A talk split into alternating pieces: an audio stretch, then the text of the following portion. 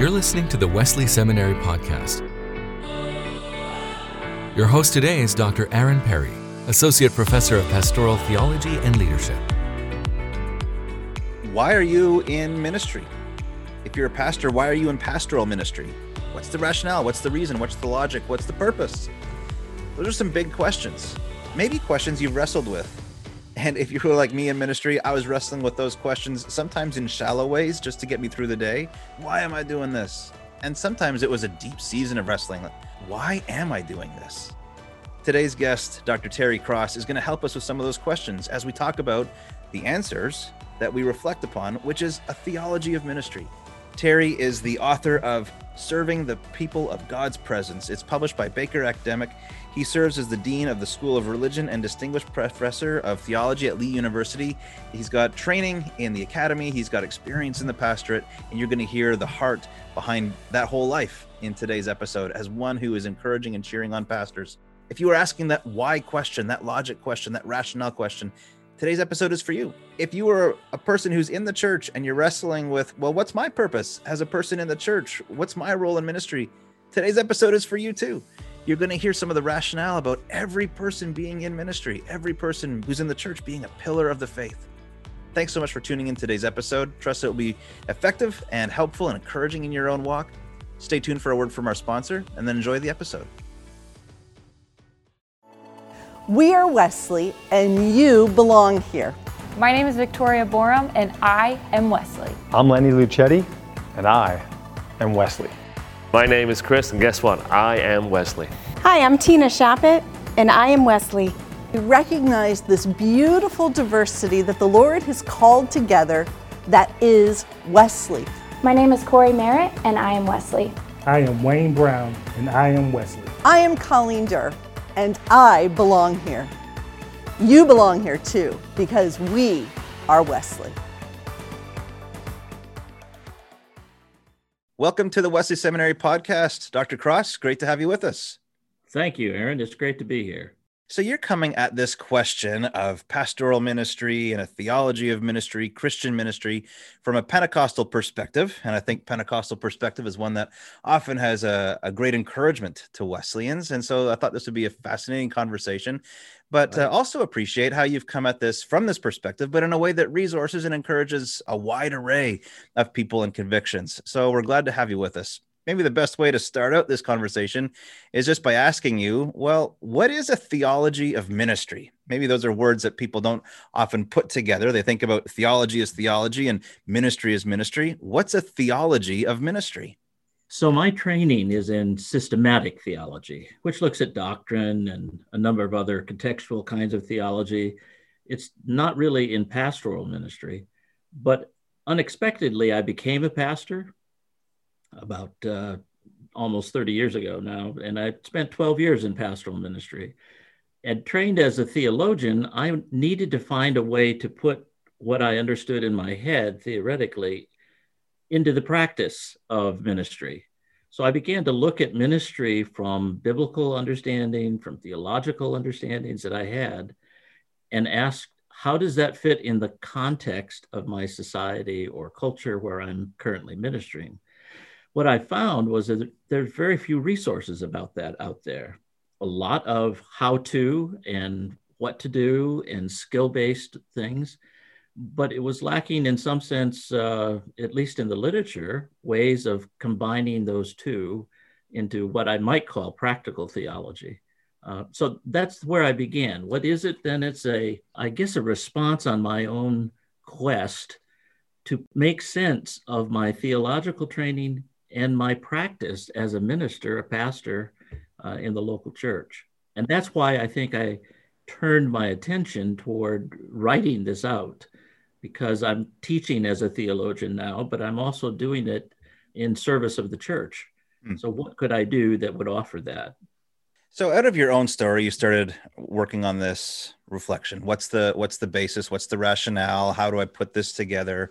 What what is is god doing maybe through the pastor? What is the pastor doing in god for the church? Maybe another way to to frame it. And and these of course are theological questions but deeply embedded in ministry the the practice of pastoral leadership. Maybe if you were to turn your eyes outward maybe you're thinking about some of your students and i'm certainly thinking of my own why might it benefit a pastor to think through their own theology of ministry? Right well, we inherit ministry paradigms.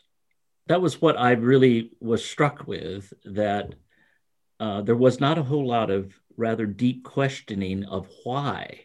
Why are we doing this? There was a lot of questioning of what should we do and how do we handle this overwhelming job that as a pastor that wears 18 different hats and you're never satisfying everyone and so i felt there was a, a deeper question, and that is the why. So I began to dig in scripture to try to find something that would give me a rationale for the purpose of what I was doing. This is what perhaps every pastor, seminary student, minister out there needs to do at some point. Answer the question, why is it that I am here doing this? Because it's the why, the answer to the why, that will give you long term stability in ministry. If you just keep tweaking it for the what's and the how to's, after a while, it's just a matter of nuts and bolts that get twisted a little bit and tweaked instead of asking, well, why does the engine run at all? Understanding my position as a pastor and what I'm supposed to be doing from God's perspective reshapes and recasts the entire calling issue and it also recasts the relationship that I have with uh, uh, people in the congregation.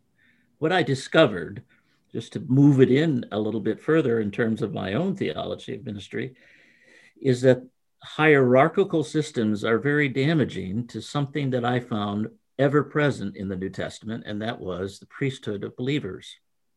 There is no uh, theology of priestly activity for human beings. So there's no caste of clergy that are higher than others in the body of Christ. There are leaders, there are callings to that. But I felt that what I had inherited as a paradigm was the pastor model that does all the work of ministry, and the people in the pew just kind of sit and watch it happen. And they get to criticize very nicely if, if it doesn't happen the way they want it to happen or they think it should happen, what, what would occur if the goal of a pastor uh, were to be as a leader who pulls out of every individual the gifts that they have and uh, in, encourages and releases them into that gift of ministry in the body. So I saw it more as the Ephesians 4 model of equipping the saints to do the work of ministry where we become priests of God together. Nowhere in the New Testament is any Christian called a priest. There are some Jewish priests in the book of Acts who become converted not long after the day of Pentecost, but there are no Christian priests. The only one is Jesus Christ, the high priest.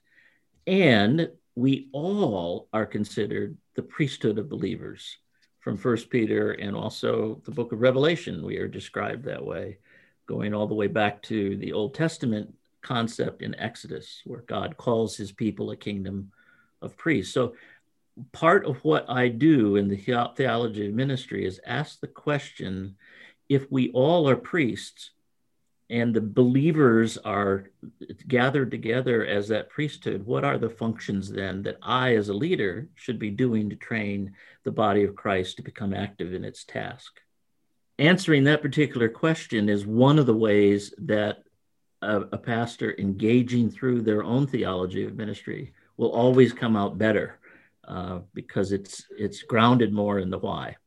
I'm thinking of a, a line I recently heard from Robert Barron. So Robert Barron is a Roman Catholic theologian and bishop he was reflecting on this on this question. It was specifically a question was given to him about the ordination of women. And one of the mm-hmm. things he he did was to to reposition the question. And I found mm-hmm. actually has a resonance, if you can believe it, with what you've just shared. And he said, well, the mm-hmm. what you have to come down to is the the purpose of those who are in leadership, or the purpose of the priest is to serve the laity, is to help them achieve what what they are are called to do. And laity just means people, right? It just means the people. And you know, some people don't like the word or they they think it's it's diminutive. Depends on how you use it, right? On the mouth of the user. But I think the, the people right? The people are are given to the world to to be leading the world to be doing ministry to be serving in the world. And however we conceive of people being set aside to help the people do that i think we can agree that they are given to help the people be effective and fruitful in the ministry that's been given to them. So bishop barron talked about you know those who have the real power in the roman catholic church are saints you know and and you can be a man or a woman be a saint you know he's like that's the that's the point. And and when i hear you share we can have people who are set aside for the church that are given to the church to help them be fruitful and effective in their ministry in their calling to live out the christian life to the fullest extent that god would would give them to do that and when we reframe it like that then the notion of leadership is kind of like spun on its head right Precisely. it's like the leaders Yeah. are given to the church to help them be fruitful and effective Precisely. So no longer am I working 100 hours a week as I did in my first pastorate just to try to do all the tasks that are there. Instead, I'm looking, and it takes a lot of discernment and a lot of working together and being in the lives of the people of your congregation to figure out what is God gifting this particular person with? And how does that fit in the complexity of our congregation? what I discovered it did, uh, seven years I worked on this model in, in the church I was uh, leading. What I discovered it did was to open up the church from a very passive, auditorium like listening to an engaged, active. People came asking the question Did God give me something this week that I need to share with everybody else? Uh, and that was a pretty shocking way to do church because it wasn't the normal pattern that I had inherited.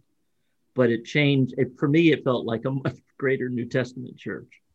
I want to take this conversation maybe in a bit of a direct, in a bit of a different direction, and speak to pastors who maybe feel discouraged. And I want to set the question up like this: You mentioned about the importance of the why and and tracing that back and how important that is. One of the theologians that you're referencing through the book is is Karl Barth, and and Karl Barth has a great line about the purpose of theology is to help people be girded up unto death.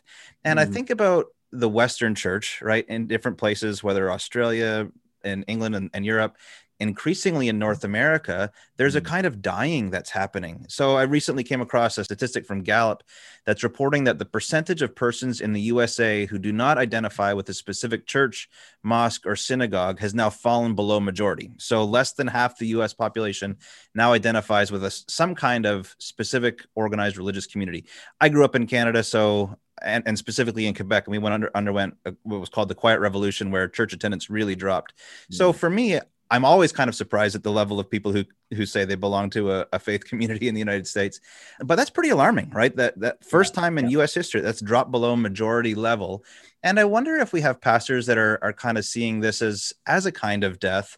And so what came to mind was, well, if theology is to help gird people up for death and Karl Barth has an insight there hmm. and and you're writing to pastors i wonder if there's a way that you're girding pastors up to deal with a kind of death as well with this in mind i'd love for you to share with us why might pastors still think that being active in a specific community that shepherding a local community is still important right if Right. they're facing this kind of death why why should they think that this is still worthwhile still hold on to this calling still sort sort out their own ministry as it were in this way The amount of changes that have occurred in the last two decades for all of us in the religious world is just mind boggling. I, I keep a little picture on the back of my wall. This is my home local church, only it was as it was built in 1930. Just a little country church. The reason I keep this in front of me every time I write, every time I'm thinking, every time I'm preparing for uh, my uh, lectures, I have to remind myself that what worked for this church will not be working today, with a few exceptions. There are some truths of the gospel that continue on. I simply need to find a way to understand those truths in such a depth of my being that I can continue to carry those on. So part of what I deal with in, in this textbook is to deal uh, some with titles and functions in the first century church. It's just almost impossible to go back to the first century and, and just harness those titles exactly. So what, what is an apostle then and what is an apostle today? I mean, for me though, the question kind of I thought that would be the focus of my answer of the why just let's just in, reinvigorate these titles and functions. And what I discovered instead was an inversion of that. That these functionaries were all for a purpose of building up the body of Christ so that we are able to fulfill the mission of God in the world. So, in answer to your question, what can we do with all of this downloading? So, the, the first book I wrote on ecclesiology really starts at the beginning with all of these pretty strongly negative statistics where things are just coming down and down and down in the church and it's it's gotten worse since i that was published 3 or 4 years ago i think it's 47% is the number you're referring to that dropped below 50% for the first time in our nation's uh, record of that i think pastors can think of a lutheran idea actually maybe not lutheran but it's luther's idea he spoke of an ecclesiola in ecclesiae. Ecclesiola is a diminutive form in the Latin. So it's a little church within the church. Not everybody in your congregation is going to want to be active. And at different times in their life, they may want to be active or want to need to be passive. It just depends on their own life experience and relationship with God. But take those who are the little church, the ecclesiola, that not necessarily all those who are volunteering to do something, but those that have a desire to become closer to God in a world like we're experiencing today. When I go to church, I need to hear the gospel. I need to hear the fact that there is a world that is different from the one I'm experiencing in media and experiencing in the unkindness of everyday life, hearing Jesus' words and hearing the gospel's uh, language preached in ways that I can apply it to today's world is perhaps one of the greatest things you can do as a pastor. Be a light, be a witness to the light. Uh, prepare prepare your congregation for the fact that they're not going to be a majority in the world understand that culture is going to be a pretty toxic environment and will be so more and more and more. How do we live in that? Well, I remind my students all the time that Christianity was born in such an environment. If there was a toxic environment, it certainly was the Roman Empire, especially uh, in the first century. So, you as a pastor have this wonderful ability to watch people gather and this is a Karl Barth image that I'll share with you. He spoke of the blood pressure system, you know, the diastole and the systole, as if it's related to the church.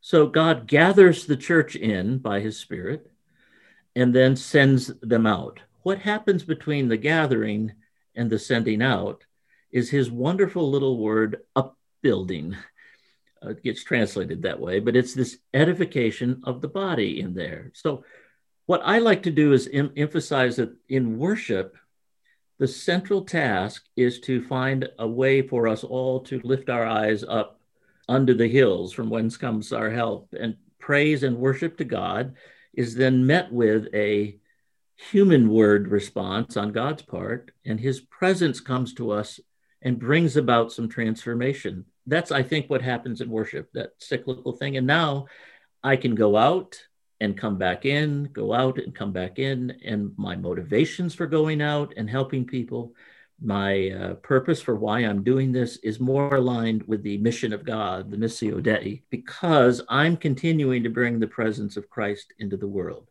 So, what is the role of a pastor today? It seems to me to be more important than ever it could be more discouraging than ever as well. But your task is to take that remnant who want to hear God and want to follow God in this world of darkness so that we can be light and pointing Christ's presence in a world that is certainly lacking a lot of God's presence. I always am thinking in terms of, of children, right? This is this is the the season of life I'm in. I have nine, seven, five, and and five month old, and so so every bit of my life can't help but be tracked through these lenses. So a couple of thoughts that come to mind is my two sons love flashlights, and the excitement that comes. It's like the the moment of holding the flashlight and knowing that that you control the light is this potent moment, right? Because they don't like the dark. Who which who who of us likes the dark, right? They don't like the dark, but man, they get a flashlight and there's a moment of excitement that they can shine it. I'm thinking, what a what a perfect image of of this this yeah. being gathered in from the light, this moment of light that's being shone abroad and if you think about the pastor as being the one who is is guiding light can be overpowering because sometimes they'll shine it right in my eyes right? Yeah. they'll, they'll, shine it right in my eyes and sometimes they'll shine it in, in, a place that that isn't very helpful but but sometimes they'll shine it on the book that maybe we're, that we're reading in a in an environment that has some darkness. And and the the light properly shone for the congregation that's been gathered is such a gift right? It's such such a Absolutely. moment yeah and it's also wonderful to know that we are not the light Yes. But he is the light. Yeah. And there's something, okay, we have some part to play in this, but there's also a part in which the Holy Spirit is figuring out how to shine in hmm. this world. And we just get the privilege of being part of that and seeing people become light in the darkness of their workplace, the darkness of their gyms, their societal actions. Uh, that's a, that's a, a beauty that is beyond anything else in this world one of my favorite passages, First Timothy three, where Paul talks of the the church being the pillars of the pillars of the truth right? It's been entrusted to them and they are, they have this strength that's been given to them. And i was thinking as well you're talking about the gathering and then the sending and there's this moment of pause right that happens between between the gathering and sending. And that that being the moment of worship where that the up the edification the being upbuilt that that re-strengthening right? Pillars hold truth because of their very nature. And sometimes we need to be reminded that our nature is in christ right? This mm-hmm. that we yeah. are in christ and hidden with christ in god and so this re-strengthening of the church before they're they're sent back out to be pillars right? To be pillars of the truth to be people that are carrying the truth and, and sharing the truth is such an important moment of of pausing for strength. Hmm. yes. And i don't want to give the impression that i think that gathering and worship time is so important so that i can go out and get through my own life better. You know that's the old gasoline fill up model I think what happens in worship, I know what happens to me in worship is that I am transformed. Mm. There's a moment in which God meets us. And that happens differently for all of us, but I'm believing that God's presence is with us, especially when we worship. And that that does some things to me. It reminds me on occasion, oh, I've offended this person and I know I did. I I've ignored it up till now. I need to go deal with it. Or there are people who are in desperate need that I need to help this afternoon. Whatever it is, God helps the people of God together to accomplish his will and not just feel better about their own lives as in some self-help mm. issue, but mm. it's how is it I can be Christ to the world? And that is not only transforming for us personally, but for the entire world. I was uh, reflecting with my children in the in the van this morning. We're we're on the way to school, and we're talking about as we obey God, we only do this by the power of the Holy Spirit, who of course is God. So when we are living in obedience to God, having been sent on mission, when we are living in obedience to God, we're doing this always by God's power. And this doesn't earn God's favor. This doesn't earn a relationship with God obedience because it's by the holy spirit is knowing god right? Obedience is a chance to know god and who god is. And and then you sense that you get a sense of how great is the power of god that even god's power can be active through me right? How powerful is god that he can even use me to do something that's meaningful and worthwhile and effective? And and in his grace he accepts with delight right? As an act of worship that's that's been sent out from the church that matches my basic scheme of a philosophy of how we live as Christians. It uh, can be envisioned as a line coming down vertically upon us, and that's God's grace. And then a horizontal line going out from us being our gratitude or our response to that grace. it seems to me all of life is for the Christian is laid up in that grace and gratitude. So finding a way to inculcate that in the people of God who are sitting in the pew and watching that kind of grow and happen in them and they experience some success in that response and obedience to God, oh, that's a treasured spot that God puts pastors in. Maybe I'd draw that back to one of the things that you shared earlier as well is the ecclesiola, right? Ministering to those and and and being built up by those that you're seeing who are interested in knowing God and are, are seeking after God. And then as the pastor, allowing yourself to be ministered to by those who are in who are growing, right? You're investing in other people's lives in this work and the gratitude that you then are able to receive as you see them growing and ministering to you right there it's just such a difference to do to think about doing ministry on your own is so different from actually doing ministry with others and on a team because that's it can be that that mutuality that life givingness that happens whenever we are are working hand in hand. And of course that's so often the the context where god's holy spirit is showing up is through the brother through the sister with whom you're ministering.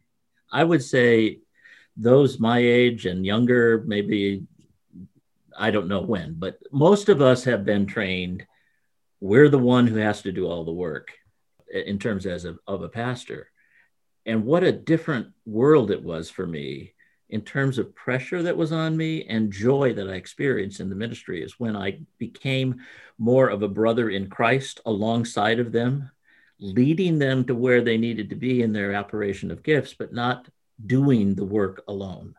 There is just such great excitement and joy when that occurs Joining us today is Dr. Terry Cross. Terry is the author of Serving the People of God's Presence, a theology of ministry. It's published by Baker Books. Terry, we've been talking all around this last question that I want to ask you, but maybe this is a chance to synthesize some of the thoughts that that you've got, or maybe that you've even heard in this conversation, or that you'd like to leave our listeners with. We've certainly heard you share how important the the church is and how it remains so, and will continue to remain so as a result, I think it's often important for not just for pastors to work out a theology of ministry, but for the people to work out a theology of ministry. Now, you share your own training as as a theologian, and so you started asking these questions of a theology of ministry when you're in the pastorate as a trained theologian. And maybe there's a bit of a parallel there that we can see. We have people in the in the church that are gathered; they haven't even been trained in ministry, right? They have no formal training, and so they're working out their own theology of ministry with their own kind of unique context. I'd love for you to share with us because we've got pastors listening in and they want their people to be active. They want their people to know how important their lives are and how much potential they have and how they can be the ones who are are being pillars of the truth right in the world and bringing bringing mm-hmm. the ministry of Christ to the world. What are some key insights that you hold for helping people to come to understand and claim this role as the mm-hmm. church in ministry to the world? So, if you were speaking to pastors to say, "Hey, here's how you can help your own people develop their theology of ministry and grow in their theology of ministry," what might you say? So, I'm going to approach this probably uh, in a more cognitive way at first because I think that's the problem that has to be overcome by pastors in a church. There's a cognitive resistance for people in the pew to engage because they think the word ministry can only be applied to the professional who's gone to school long enough to be able to do it. What I think has to occur is a, and this is what I deal with every day with students, about 300 here in the School of Religion who are training into some form of ministry I'm trying to convince our professors here, the 30 of us, to turn on its head what we need to be thinking about training the next generation.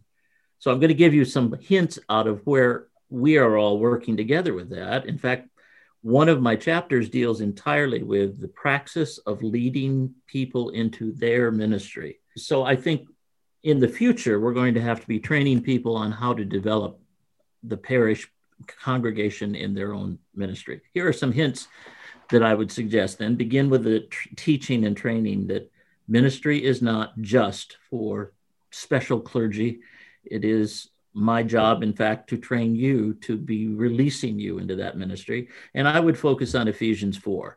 That has been, in my experience, the most effective way so that God has given gifts of leadership to the church to train people in ministry so that they can be equipped to do the work of God.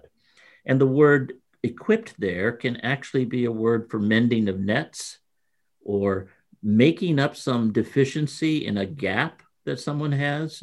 So there's where I think knowing your people and knowing how you can help them best to fulfill the gifts and callings that God has on them is crucial. The second thing I would say related to that is have them think of themselves as priests before God. So the priesthood of all believers, I think, is the underspoken truth from the Reformation that needs to have some invigoration in this century. So the people of God, what does it mean for them to be priests in the new covenant? They're not the high priest, they're not the one that goes between, but they are a priest collectively. What does that mean for corporate prayer? What does it mean for corporate ministry, for worship? So there's a passage in Hebrews 13 that deals with sacrifices of praise, and there's a passage in Romans 12 1 that deals with that issue.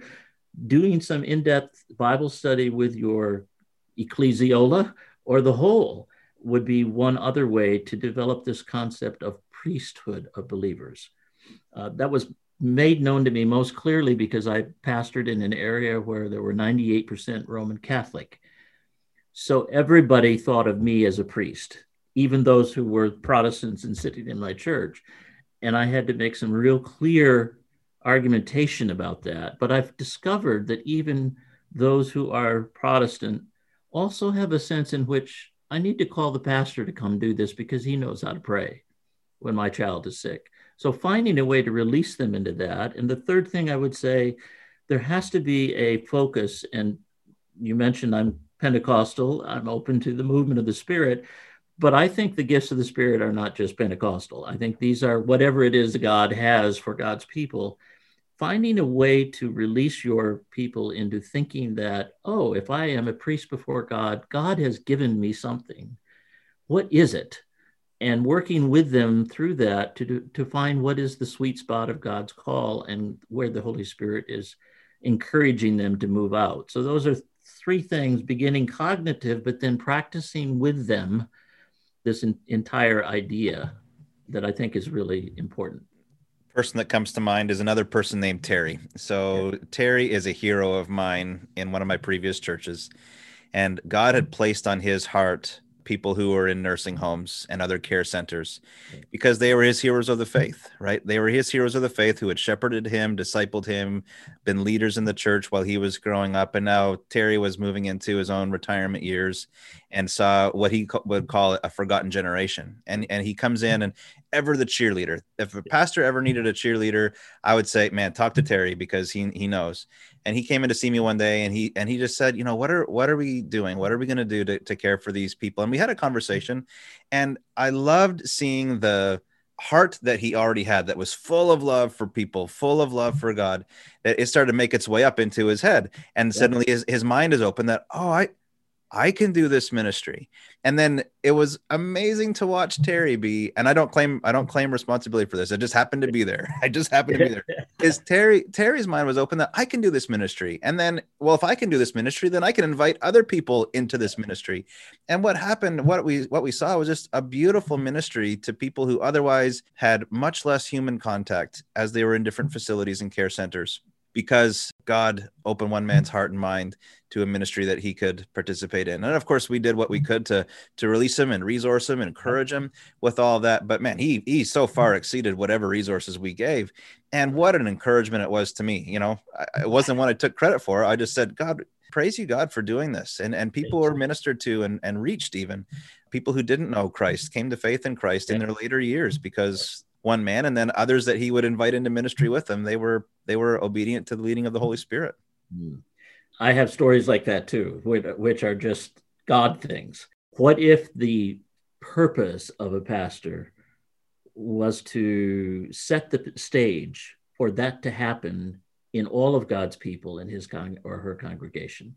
That would be an exciting way to look at what God can open up and do. And I'm convinced that if more people had that, okay, this is actually an option here. You come to this church, we'll let you sit in the back pew if you need to, but we want to know what God's doing in you and how that can be played out in the congregation.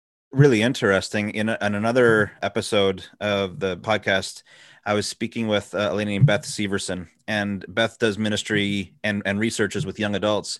And she said, that's what they want. They want to be asked. They want to be included. They want to be uh, encouraged in ministry and given given responsibility. So one of my people I've learned so much from in, in pastoral ministry, Rick Warren, and he yeah. says people want relationships and they want responsibilities right? That's that yes. we're, we're wired for that. And sometimes like you said yeah you can sit in the back if you want to right? There's there's sometimes a place for for that in church but but the the normal christian life is to be active and engaged in ministry serving in the community serving in the church right? Seeing those as as often flip sides of the same coin. That that's the norm. That's the expectation and we're going to do our best to make you be resourced and and inspired in that. So great reminder. And and i think what happens with that is that church no longer becomes the place you go to on Sunday morning. It becomes the life you have with the others in the body of Christ as you filter into the world and you live life together. It just becomes a natural way that you engage whatever it is that God is pulling you toward, and you do that with others under this rubric of gathering, upbuilding, and sending. Joining us today has been Terry Cross. Terry is the author of Serving the People of God's Presence, published by Baker Academic. You can check that out at uh, online or one of your local bookstores. Terry, thank you so much for taking the time to join us today. This has been a privilege, and I really uh, hope that it is encouraging to some of those who are out there in the front lines doing the work, because uh, I know it's rough. I share your desire, and I believe it will be. I often almost always pray with guests before we we start. And that was indeed was our prayer was that yes. god would carry this specifically to people who needed to hear it. And so we pray that god has done that. Listeners thanks for tuning in. Thank you for making conversations like this possible. The wesley seminary podcast exists to introduce topics and resources for fruitful ministry. If you're struggling with the why i hope that today has helped you as you are sorting out the why the foundation the rationale for your leadership in ministry so thank you, listeners. Thank you, Terry. Thank you, Connor, for your production work. Always appreciate working with you, Connor, and the work that you do to make the podcast possible. Thanks so much, everybody. Trust you all to have a great day. Find us on Facebook, Instagram, and Twitter under the name Wesley Seminary.